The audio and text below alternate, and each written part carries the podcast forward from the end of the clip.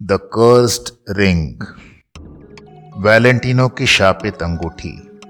Rudolf Valentino एक प्रसिद्ध इतालवी मूल के अमेरिकी अभिनेता थे, जिन्होंने अपने करियर के दौरान सात मूक फ़िल्मों में अभिनय किया था।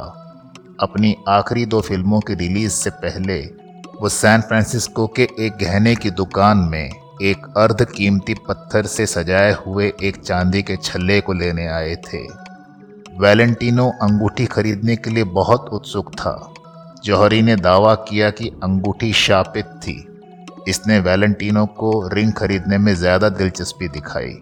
उन्होंने तुरंत अंगूठी खरीदी। वैलेंटिनो ने फ़िल्म द यंग किंग के फिल्मांकन के दौरान अंगूठी पहनी थी, जो कि असफल रही। उन्होंने इसे अपनी आखिरी film the son of the sheikh में पहना था, जिसके तुरंत बाद रिंग में जाते समय तीव्र पेरिटोनिटिस से उनकी मृत्यु हो गई। ये अंगूठी अभिनेत्री पोला नेगरी को दी गई थी, जो वैलेंटिनो की करीबी दोस्त थी। वो कुछ ही समय बाद बीमार हो गई। वो अपने करियर में नहीं उबर पाई। रिंग कोलंबो पोला नेगरी की छोटी बहन को दी गई थी, जिनकी एक शूटिंग दुर्घटना में मृत्यु हो गई थी। कोलंबो के दोस्त जो कैसिनो रिंग के अगले मालिक थे, जिन्होंने रिंग को कांच के संदूक में रखा था, जो कैसिनो को अंगूठी पहनने के लिए बहुत लुभाया गया, जिनकी तुरंत ही एक दुर्घटना में मृत्यु हो गई। कैसिनो के भाई डेल अगले मालिक थे, जिन्होंने इसे कुछ समय के लिए गर्भ से पहनने के बाद एक तिजोरी में रख दिया।